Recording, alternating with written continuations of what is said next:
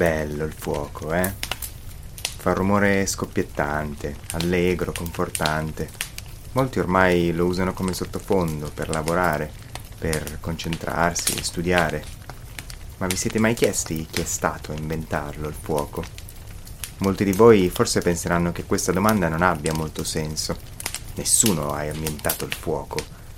Semplicemente le cose in natura a volte prendono fuoco, magari un albero colpito da un fulmine o un arbusto su cui è caduta una scintilla di lava da un vulcano.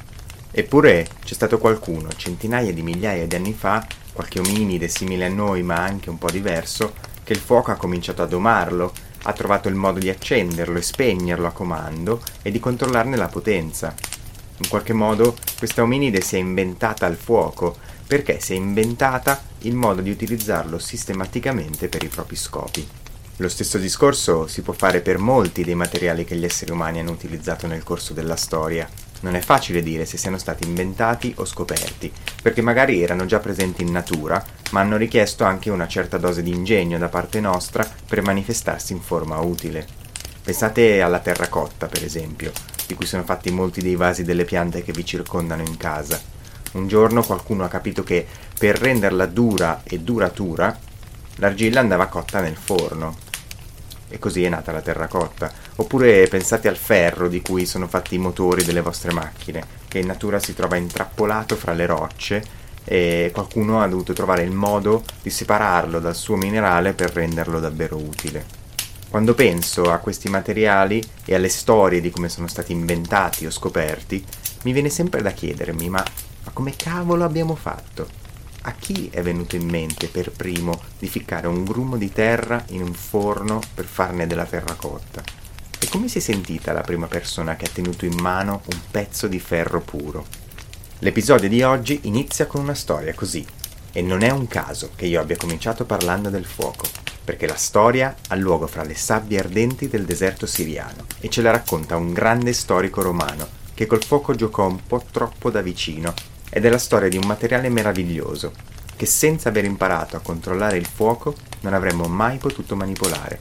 È la storia di come è stato scoperto il vetro. Io sono Jacopo Russo e voi state ascoltando il secondo episodio del Materialista, un podcast di scienza e cultura che racconta le storie dei materiali di cui sono fatte le nostre vite.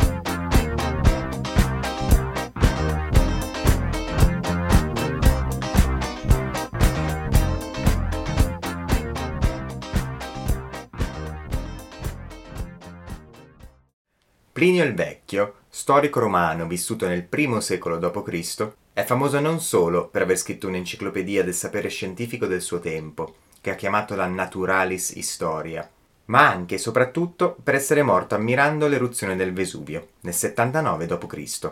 Pur di studiare i fenomeni della natura, a quei tempi gli scienziati sperimentali erano disposti a rischiare anche la vita. La ragione per cui ve ne parlo è che è proprio Plinio, nel 36 volume del suo manuale, a raccontarci la leggenda della nascita del vetro. Plinio scrive così. La parte della Siria che si chiama Fenicia e confina con la Giudea comprende, al di qua delle pendici del Monte Carmelo, una palude che si chiama Candelia. Da essa si pensa che nasca il fiume Velo, che, dopo un corso di 5 miglia, sfocia in mare di fianco alla colonia di Tolemaide. Il suo corso è lento, l'acqua malsana da bere, anche se sacra per fini di culto. Limaccioso, con il letto profondo, non ne mostra la sabbia se non quando il mare si ritira da esso. La larghezza della spiaggia non è superiore a 500 passi, eppure questo piccolo spazio è stato per secoli l'unico luogo deputato alla produzione del vetro. Interrompo qui un momento per farvi notare una cosa. Il luogo in cui è nato e veniva prodotto il vetro era una spiaggia sabbiosa. Questo può sorprendere, ma dovete sapere che l'ingrediente principale del vetro è proprio la sabbia, che altro non è se non roccia ridotta in granelli minuscoli, costituita a livello atomico soprattutto da due elementi, il silicio e l'ossigeno. Il passo poi continua. Secondo la leggenda, vi approdò una nave di mercanti di Nitro che si sparsero per la spiaggia a preparare la cena. poiché non c'erano a portata di mano delle pietre per tenere sollevati i pentoloni, essi usarono come sostegni pezzi di nitro presi dalla nave e questi, accesi e mescolati con la sabbia della spiaggia, diedero origine a rigagnoli lucenti di un liquido ignoto. Questa sarebbe stata l'origine del. Interrompo di nuovo perché qua forse bisogna spiegare cosa sia il nitro e a che cosa serva. Il nitro è una sostanza che prende anche il nome di sal nitro, oppure in ambito scientifico di nitrato di potassio, ed è un materiale che si usa da tempi immemori con scopi pirotecnici. In questa storia è risultato fondamentale perché, mischiandosi con la sabbia, ha diminuito la temperatura necessaria per fonderla e quindi ha permesso la formazione di quei rigagnoli lucenti di cui parla Plinio. Lo storico poi conclude la sua leggenda così. Presto, come c'era da aspettarsi, l'inquieta intelligenza dell'uomo non fu più paga di mescolare solo il nitro con la sabbia. Si cominciò ad aggiungere anche il magnete, perché si crede che attiri anche il liquido del vetro alla pari del ferro. Analogamente si prese a fondere insieme anche le pietre lucenti di varie specie e poi conchiglie e sabbia fossile tratta da cave.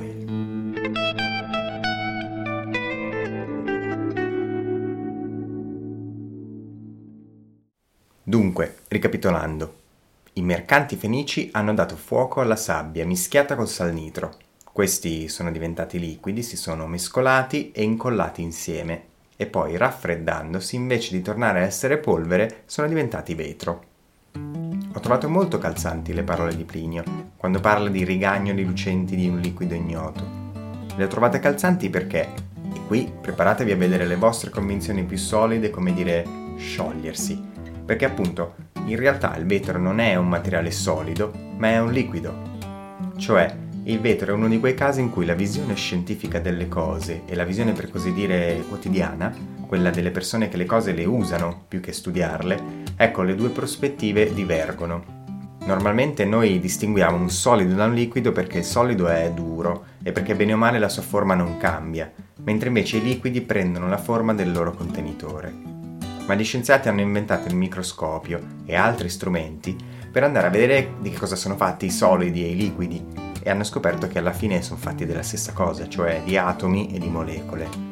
Solo che nei solidi gli atomi, cioè i piccolissimi mattoncini che costituiscono la materia, si distribuiscono in maniera estremamente ordinata, uno accanto all'altro in fila, a formare forme geometriche bellissime e perfette, per il piacere peraltro degli ossessivo-compulsivi come me che quando li ho studiati il primo anno di università mi si è aperto un mondo meraviglioso di ordine e regolarità.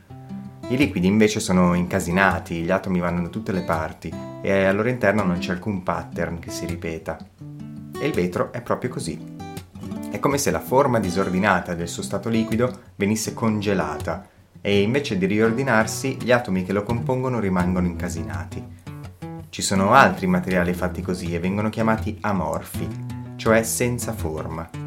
Ma il più celebre è certamente il vetro, tanto che quando in ambito scientifico si dice stato vetroso, si intende proprio uno stato disordinato e senza forma, però eh, solido, quindi una specie di liquido nel solido.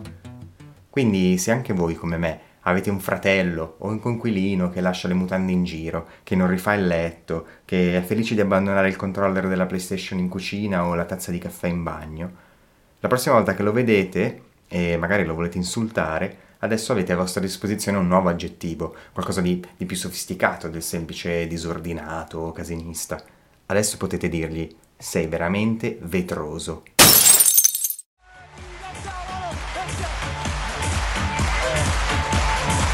non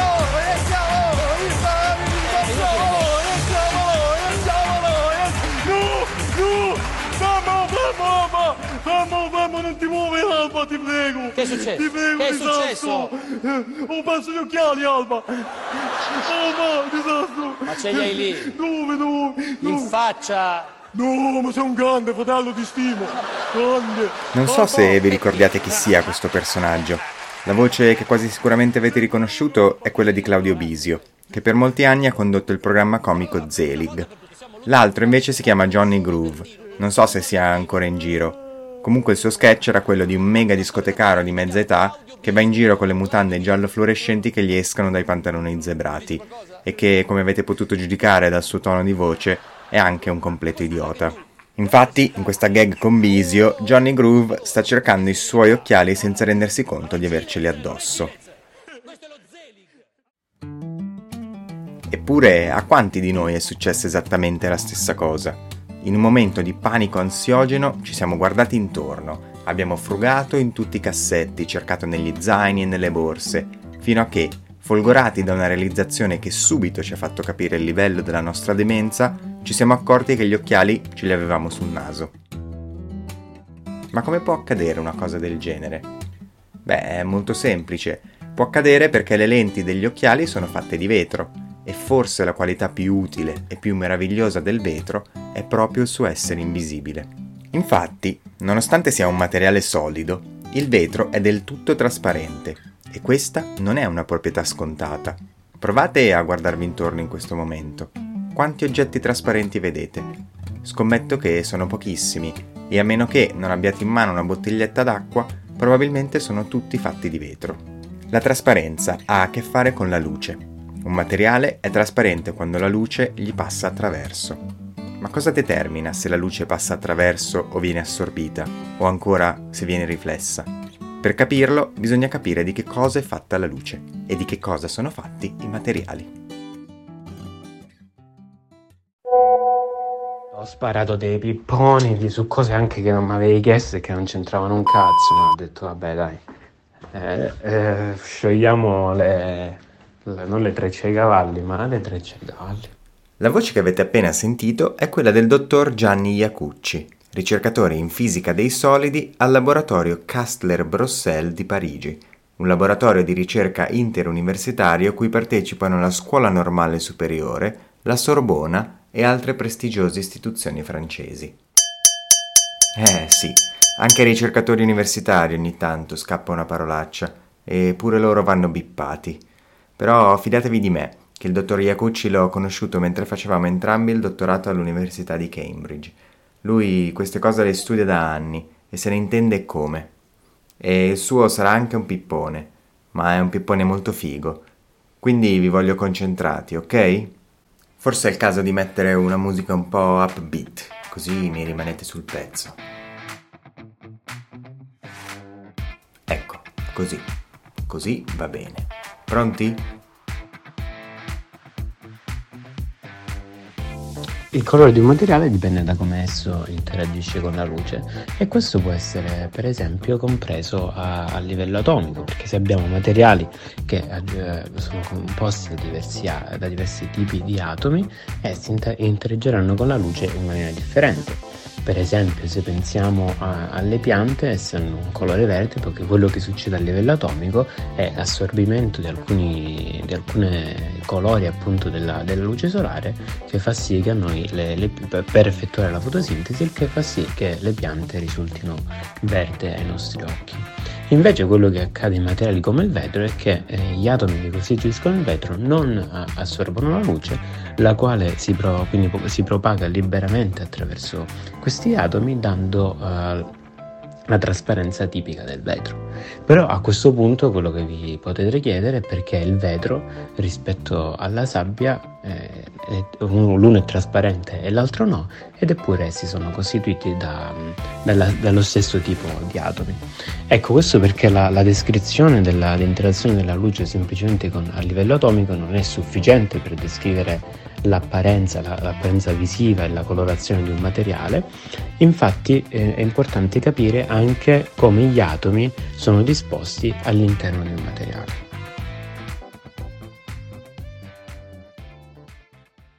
Allora, fino a qui ci siete? Degli atomi vi avevo già parlato qualche minuto fa. Sono i mattoncini che costituiscono tutti i materiali. Quello che Gianni ci ha aiutato a comprendere è che ci sono due fattori che influiscono sul colore e sulla trasparenza di un materiale. Il tipo di atomi di cui è composto e il modo in cui questi sono distribuiti al suo interno.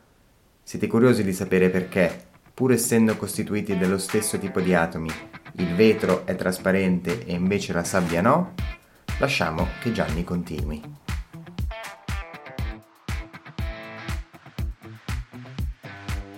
Per comprendere meglio la, la differenza tra sabbia e, e, vetro, quello che possiamo fare è fare un passo indietro e fornire un altro esempio che eh, è familiare a tutti noi, che è la differenza tra ghiaccio e neve.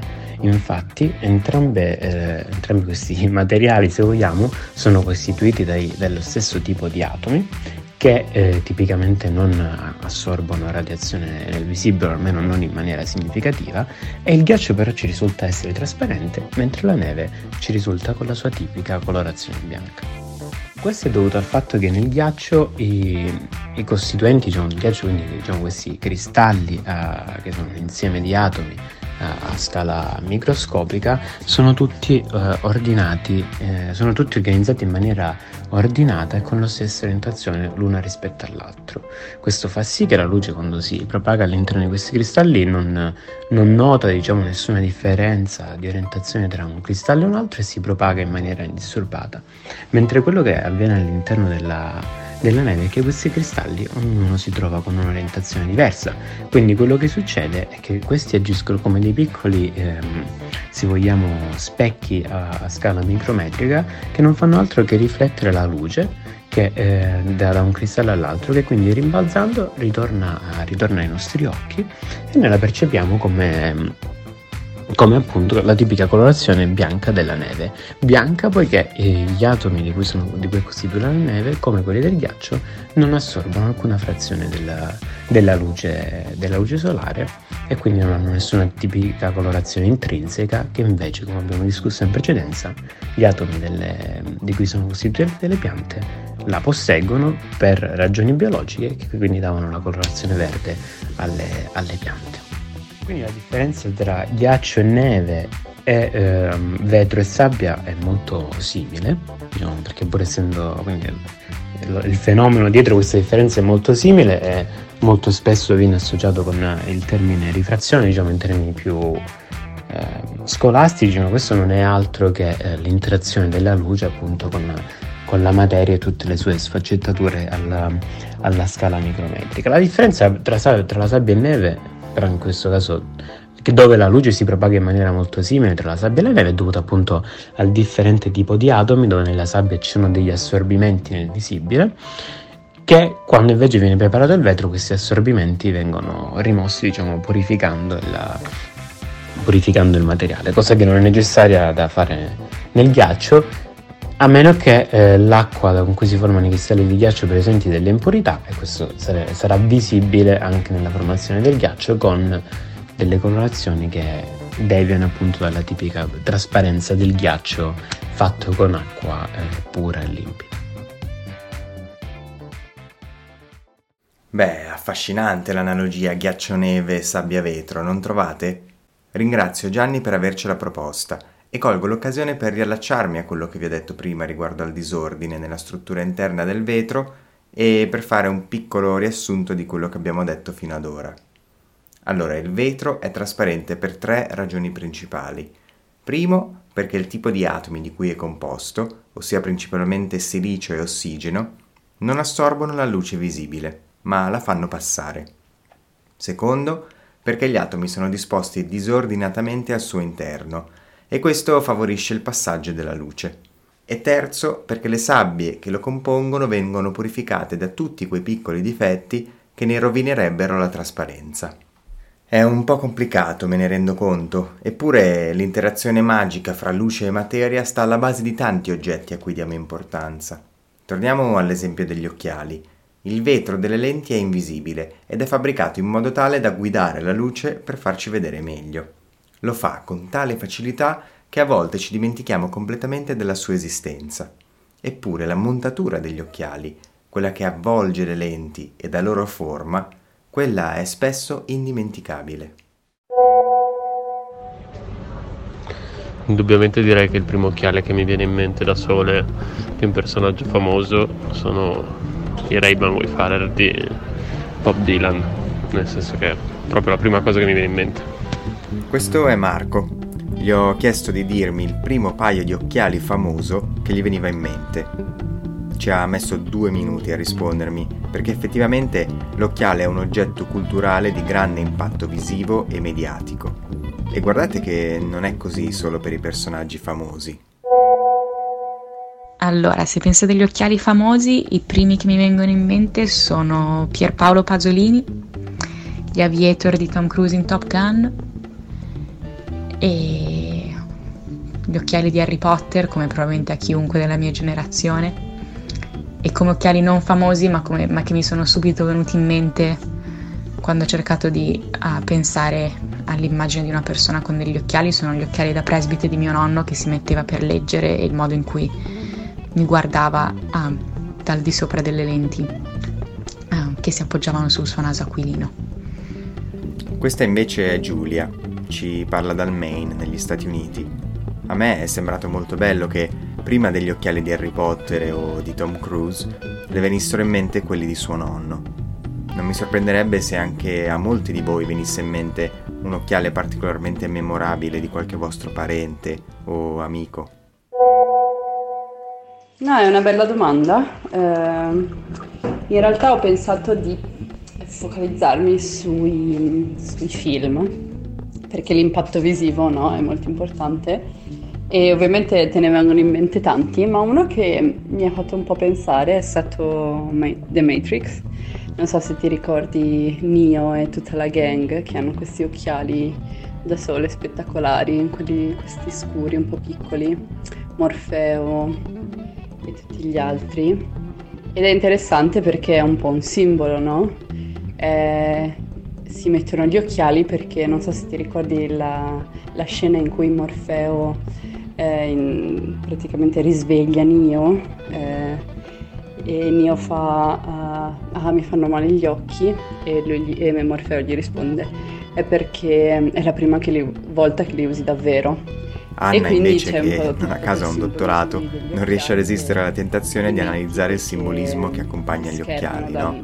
Come gli occhiali non siano solo un oggetto estetico e funzionale, ma metaforicamente significano anche un nuovo modo di vedere le cose. Sì, è un simbolismo molto interessante e, e al di là di tutto ti fa proprio pensare a quel film perché hanno questo, questo look fichissimo e questi occhiali da sole super, super cool.